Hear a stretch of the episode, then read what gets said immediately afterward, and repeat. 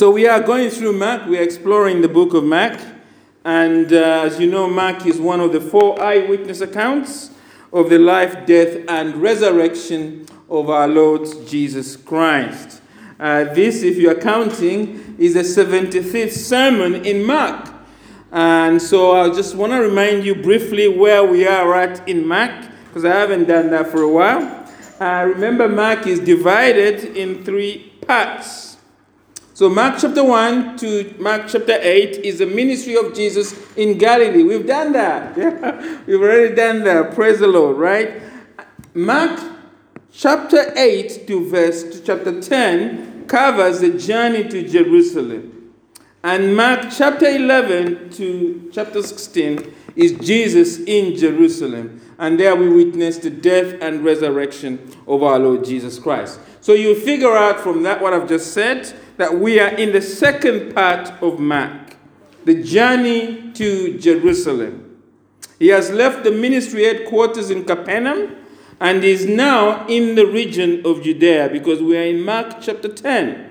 Now, this morning we saw Jesus welcome the mums and tots, as I, as I call them, and as he blessed those uh, children. Well, that work has now finished, and Jesus is getting to leave um, where he is.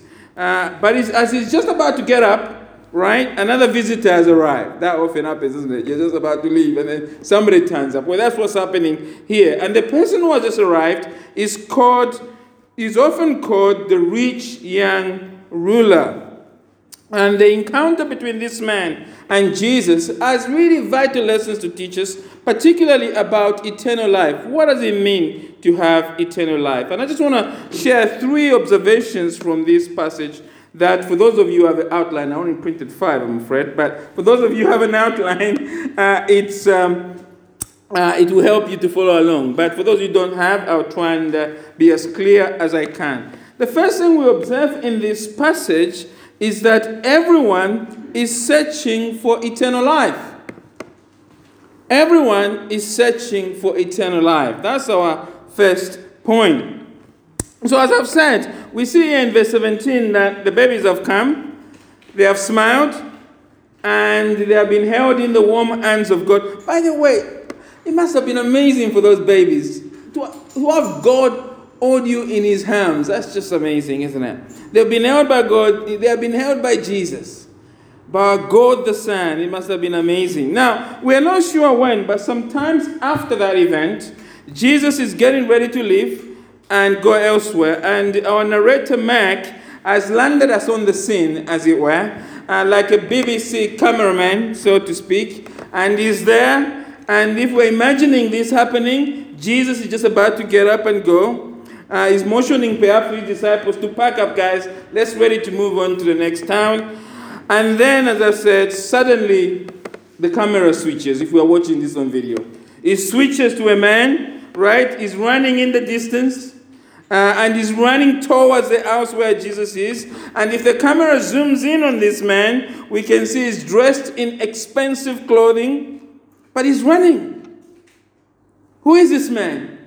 Why has he come to see Jesus? Well, Mark answers those questions in verse 17. Let's look at verse 17. And as he was setting out on his journey, that is Jesus, a man ran up and knelt before him. I just want to pause there, just briefly there. This is puzzling. We need to imagine this, what's going on. This is very puzzling, isn't it? Uh, we know this man who's kneeling before Jesus is filthy rich, right? Because you can see that from verse 22. He has great possessions. We also know from Luke chapter 18 that this man must be a ruler. We think Luke calls him a ruler. We think probably most likely a ruler of the synagogue, but he may also just be maybe a great person in his family, or perhaps a member of the Sanhedrin, right? So he's a very important man. And the other thing we need to remember is that Matthew Levi Matthew, one of the disciples who wrote the Gospel of Matthew, uh, of course, uh, knows all about money, of course, doesn't he, Matthew Levi? And uh, he's seeing all of this. And when he remembers this incident, what he remembers is that this isn't just any rich guy. He remembers that the man is young. Matthew, of course, would notice there's money there, but He's a young man. And so Matthew really records that. So often this man who's kneeling before Jesus is called the rich young ruler. Now, so this man coming to Jesus, we might say, is in the top 1% of the country, right?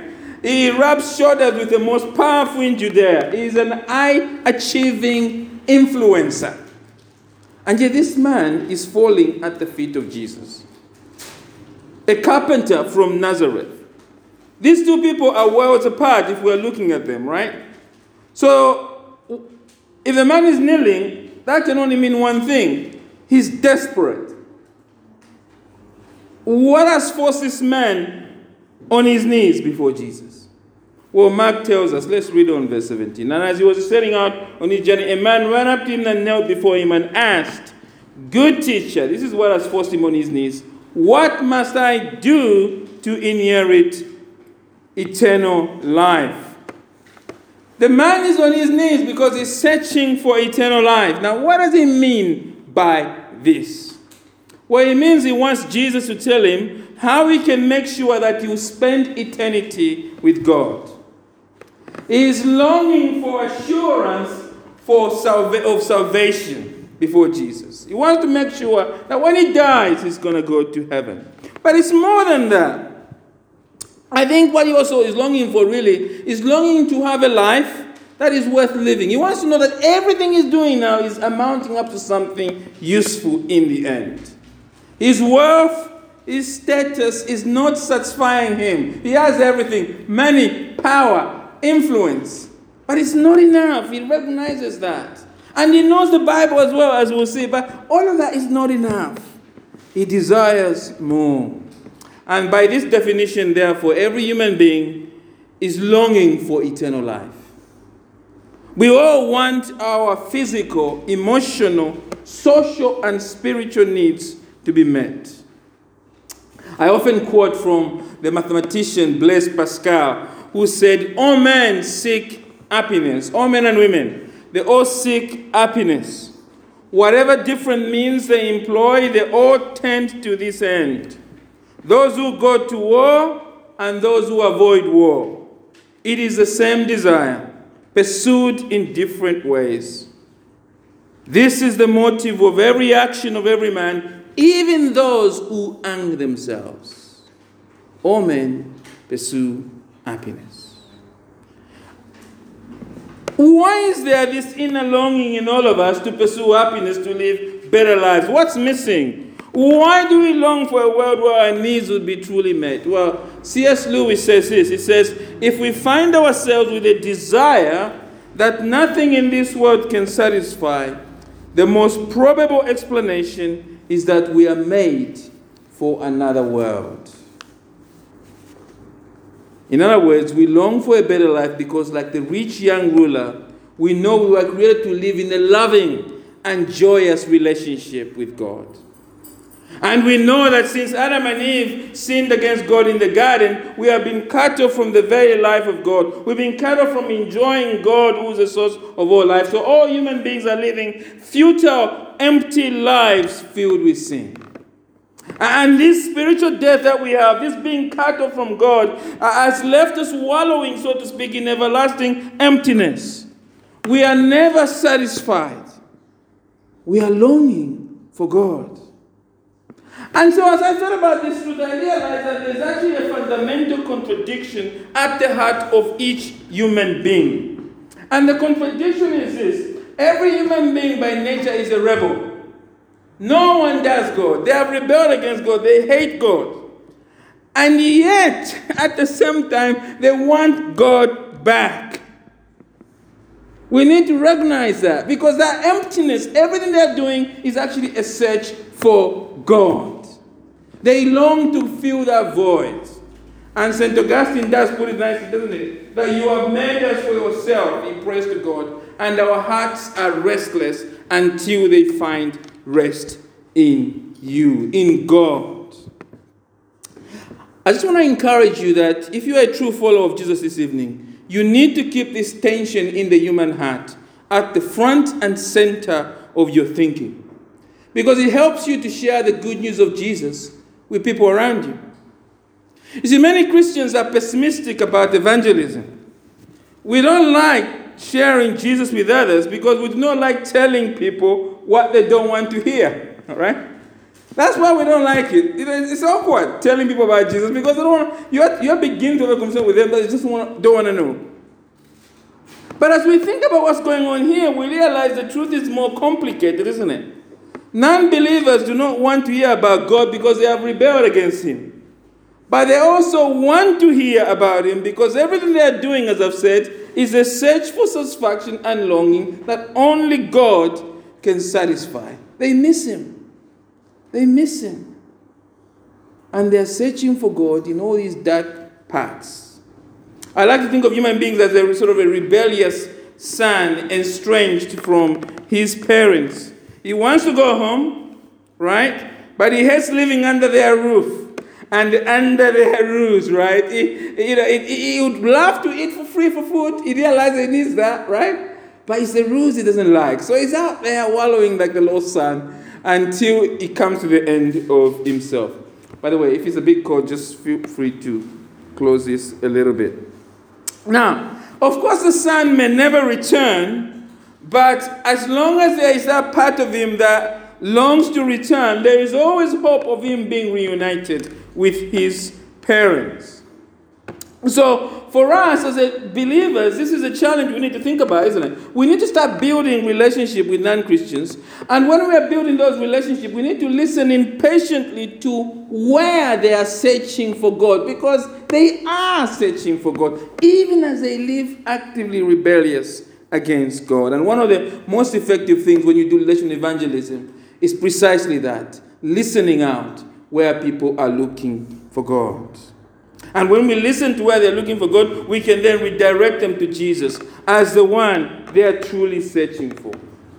Redirecting them from those wrong places to Christ Himself, because they are searching in the wrong places. And that's the second truth we learned in this passage, isn't it? The first truth is that everyone is searching for eternal life.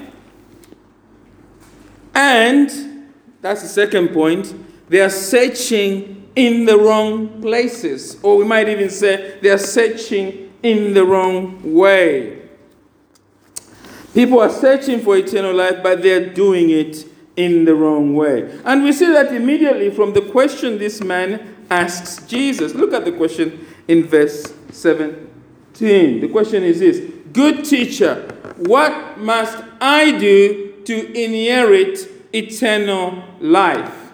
Now, on the surface, it looks like a wonderful question. No one has asked Jesus this question. Not the disciples, nobody else. This is the first time somebody gets to the heart of what Jesus has come to do. The kingdom is breaking in. And here comes a man who says, Yeah, Jesus seems to know the answer to this. What must I do? Let me ask him, What must I do to inherit eternal life? It looks like a great question. But the more you meditate on that question, just keep repeating that question to yourself what must I do to inherit eternal life? You begin to see there's some cracks appearing in the, in the question, right? Because it seems the underlying assumption of this question is that goodness, first of all, in life, is not only something we can achieve, right?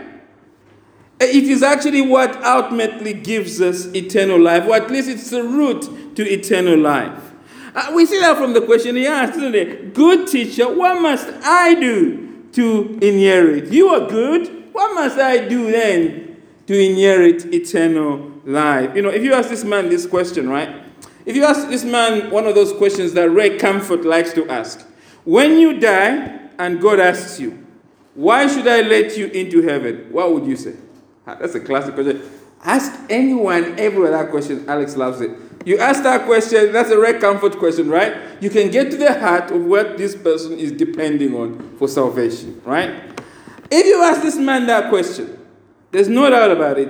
I think his answer would be God must let me into heaven because I've been very good all my life. Uh, how do I know that? I know that because the way he starts off the question, not the way he starts off. He salutes Jesus as good teacher. He's saying that because he has been, he has seen and heard Jesus do good things, right? Therefore, Jesus is the one who should give him this. He believes Jesus can give him the answer. So he, he, this man believes Jesus is good, not because of Jesus' fundamental character as being the one who is only good, right? No, he believes Jesus is good because he's heard about the things Jesus has been doing. He doesn't yet believe, and he doesn't, and he won't believe by the end of this passage, in the goodness of Jesus as God the Son. And Jesus realizes this man only thinks Jesus is good because of the things he's heard about. So Jesus, uh, who knows what is in the heart of man, quickly asks this rich young ruler a question to help the man see the problem of his heart. Look at verse 18, the question Jesus asks him. I love the way Jesus does this, by the way. Every time somebody asks him a question, he answers with a question. It's always a good thing, isn't it? Because Jesus, why does Jesus do that? Because Jesus likes listening, right? He likes listening. He's a God who listens. So look at verse 18. And Jesus said to him, Why do you call me good? No one is good except God alone. Now, when counts and atheists read this verse, they like to get excited. Then they'll say something like, ah, you see, even Jesus does not think of himself as God. Of course, they miss the point because later on it will be very clear Jesus is going to say, He alone is the eternal life. He alone is God. So the context of the passage is clear that Jesus is God. But more than that, what they're missing here is that Jesus is simply responding to the man's misconception that anyone can be good by human effort rather than by the grace of God. That's the misconception this man has. He, he can think of all the good human beings and he's added Jesus next to that. And on that basis, he's come to Jesus asking him as a as a good person only. And in fact, this question, the more you meditate on it, the more you realize it's actually trying to, to, to give this man an opportunity to confess that Jesus is God. Because Jesus asked him, Why do you call me good? Right?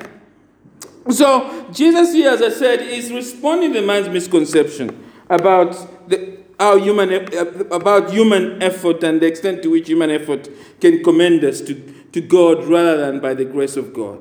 This man, if you like so to speak, believes that, believes that eternal life can be earned by living a good life. As we see from his overconfident uh, response to Jesus' full question. Let's read verse 19 to verse 20.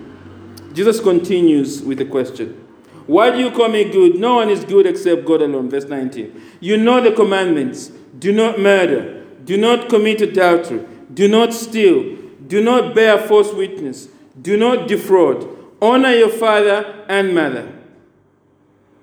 Right? Verse 20. And he said to him, This is the response Teacher, all these I have kept from my youth. Jesus, by the way, has cited the last six commandments there, which address our human relationship with one another. The, the, the, the, commandment there, do not defraud, actually just summarizes command number eight and command number nine. And the rich young ruler is looking at this and he's saying, Look, I ticked them all, right? I've done them all. this is, I've done it with a straight face. I've done it, right? Uh, one more is there. Where does Jesus go now with this question? The man has told you, I've done it. Give me something else, right? And on paper, as we look at him, we think, actually, this man perhaps deserves eternal life. But Jesus has a different opinion. Jesus says, It is not enough. Look at verse 21. And Jesus, looking at him, loved him and said to him, You lack one thing. Go sell all that you have and give it to the poor, and you have treasure in heaven. And come, follow me. Now, if you're watching this on video, uh, how is it looking like? I think Jesus is looking with this man intently, like that, right? In the face. He's looking deeply in his soul. And we're told he loved him. In other words, he loves him as a human being. And Jesus genuinely admires this rare virtue of his excellent personality. But according to Jesus, this man is searching for eternal life in the wrong way. Because the answer to, from Jesus is verse 21 You lack one thing. You have everything, but you lack this thing. Go sell what you have and give it to the poor, and you will have treasure in heaven. You will have eternal life. And come and follow me. Jesus is saying, look, having a, a, a life worth living is not about depending on your goodness. It's not about working hard to get it. Life with God is following me. Wow. I mean, you gotta let that sink in. He's saying that eternal life is me. Follow me. In short, anyone who is trusting in their own goodness rather than our Lord Jesus is searching for eternal life in the wrong place. And as I think about this passage, I realize that the tragedy is that many who claim to be followers of Jesus are following in the same error as this man. And the evidence is all around us. Uh, we see this era of relying on works not only in Roman Catholicism or New Adventism. We see this error even in supposedly evangelical churches. We certainly see this error on Christian television where many false prosperity teachers tell us that we must sow a seed, some seed for God to bless us. They say we must scratch God's back so that He can scratch ours. They won't admit it, but as I've thought about this prosperity teaching, I've realized that it's Hinduism. It is the Hinduism, Hindu, Hinduism theology of karma. What you do, you get back, don't you? We, we were told in karma. And of course, it's at the root of of prosperity uh, teaching. It is the idea that you can earn God's favor by doing things for God. It's karma. But all of us here, as we sit here this evening, we are also not immune from this danger. All true followers are tempted to try and earn God's approval for eternal life. You know, we know in our hearts that we are saved. How are we saved? We are saved by the grace of Jesus alone. You are not going to heaven if you are depending on anything else other than the shed blood of Jesus on the cross and his resurrection power. And yet, we know that. That's how we are saved. Right? But we think our good work keeps us in Jesus. Sometimes we think that the grace we receive from Jesus only gets us through the door, right? Okay? For the rest, we must keep buying God off in case He changes His mind on us. We must keep doing good works or we will lose Him. We can't rely on Him to keep us, but we cannot rely on Him to save us. And I thought about this and I thought, why do people believe that? Well, I think one of the reasons we feel like that is we need to work hard to be accepted by God is that we are saved sinners, period. Our past sins and our present sins, they weigh heavy on us. There's no one in here who hasn't committed a sin in the past that once in a while doesn't crop up in their minds and they begin to perhaps doubt whether they are God, will still, God really loves them. We all have a past and we all have sins we are messing up all the time. And so sometimes that makes us think we must work hard to in order for God to love us. Sometimes we think of God's holiness. I think of the fact that God is so holy, He won't allow any sin. And as you think about God's holiness, you can start feeling that the only way for God to keep loving you is to keep impressing Him, or He will change, as I say, His mind about you. And often people come to church, when they come to church on Sunday, this mentality is there, isn't it? When we come to church on Sunday, we don't want to just hear about the gospel. What we want to hear is, tell me something to do this week. Give me something to do this week. I need something to I need something to do so that God can accept me back. But beloved, that is not the gospel. The good news of Jesus is not asking us to do things for God. It is about receiving what God has done for us and responding only to those things in love, with those things in love to Him. If you are trusting in Jesus this evening, you need to regularly repent of this tendency to try and end the grace you have already received in Christ. Which father, honestly, would take kindly to the child continuously doubting that they are loved by the father?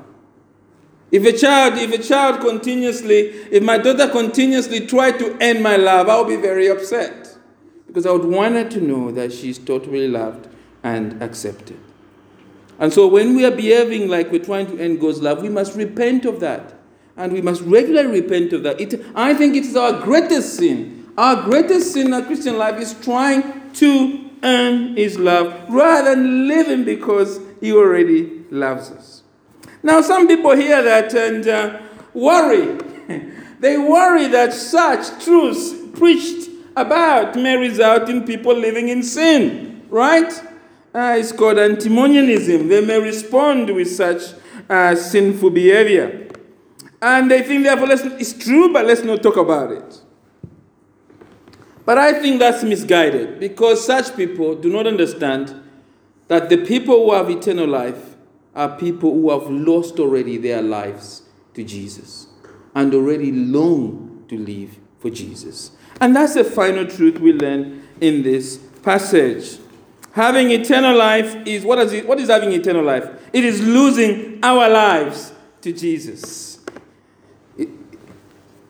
So, truth number one everyone is searching for eternal life, and they are searching in the wrong places. That's truth number two.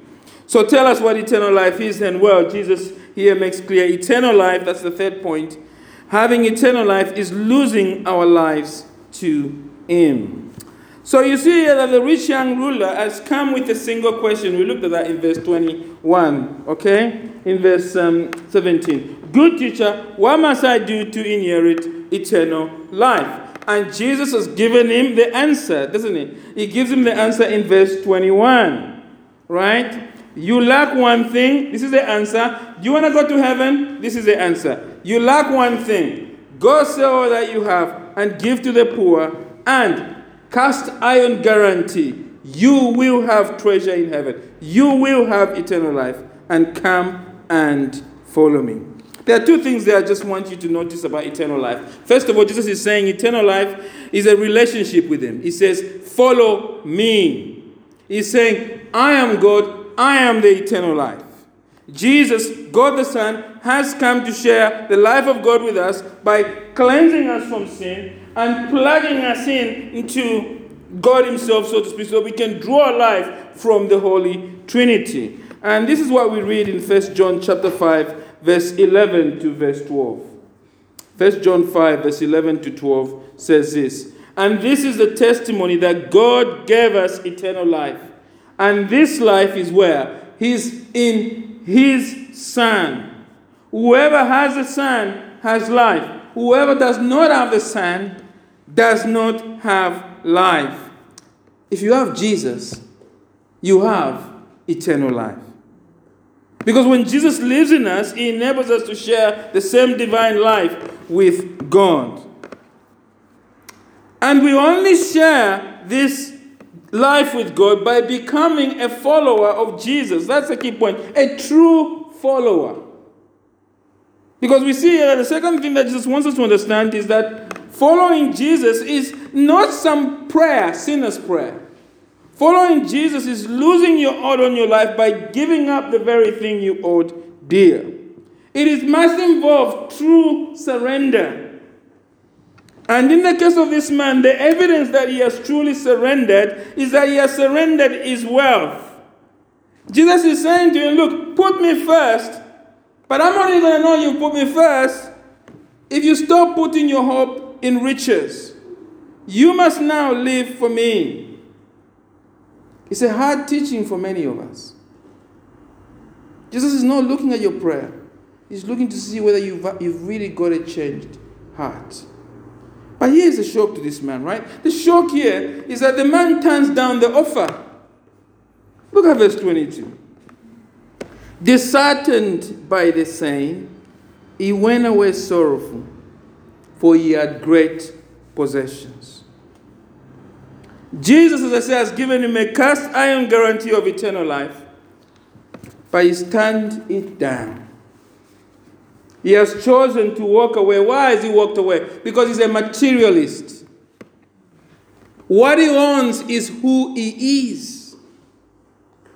The cost of following Jesus is too great for him to bear. You know, I thought about this passage. If Jesus had said to this man, Come and follow me, but don't worry about your poor neighbors next door, this man would have followed Jesus. If Jesus had said, Come and follow me, but you do not need to attend church on Sunday, this man would have followed Jesus. He has no problem with turning to Jesus without commitment. But Jesus is saying, following me will result in radical change in living. I want you to now live for me, beginning with your money. And the man refuses. You know what's amazing here? In the process, the man has exposed himself as a liar. The lie is in verse 20. And he said to him, Teacher, all these I have kept from my youth. No, he hasn't. He's a liar. He's already stealing now. Because Jesus is God and Jesus is saying you must give it up. But now he's holding on to it already. It's not his, it belongs to Jesus. Jesus is God. He's telling him you must give it up. And he's refused already, he's stealing from God. But more than that, this man is a liar because you see, Jesus is God because he has failed the first commandment. The first commandment is, You shall have no other gods before me. And this man has many gods, many great possessions. Jesus is God claiming authority over his life. He's saying, I am your God and I want you to live for me. Nothing must stand between us. And the man said no. And you know what? This is the core of following Jesus on all of us. Jesus is calling on you to have this radical commitment to Him. This is eternal life. Eternal life is not church membership, eternal life is not baptism, eternal life is not uh, saying the sinner's prayer. Eternal life is radical turning to Jesus, a wholehearted commitment, surrendering to Him, such a commitment that results in a reordering of your priorities in life. That evidence must be seen. This is eternal life. Surrender to Jesus, your God. Now, of course, what Jesus asked for us, what might be a God for us, will vary for people. For this man, it was his possessions. And we'll look at them next week. But for others, it may be different things. But the key thing is that there must be a change that results in complete surrender. There must be a Zacchaeus effect where you bring your entire life before God and you now only become a steward of your life. And the question for you is this Do you have this wholehearted commitment to Jesus as your Lord? Or we should ask it differently Do you have eternal life? I think you need to take this question, all of us, we need to take this question seriously. I had to ask myself this question Do I have eternal life? Because that's the question that the passage is posing to me. And it is a serious question because this passage is warning us that it, it is possible to get very close to Jesus, hear him speak tenderly to you, and even be committed to his words, know the Bible inside in and out, but have no eternal life. Proximity and outward signs do not translate into conversion. There must be real change of heart. Has Jesus become your everything?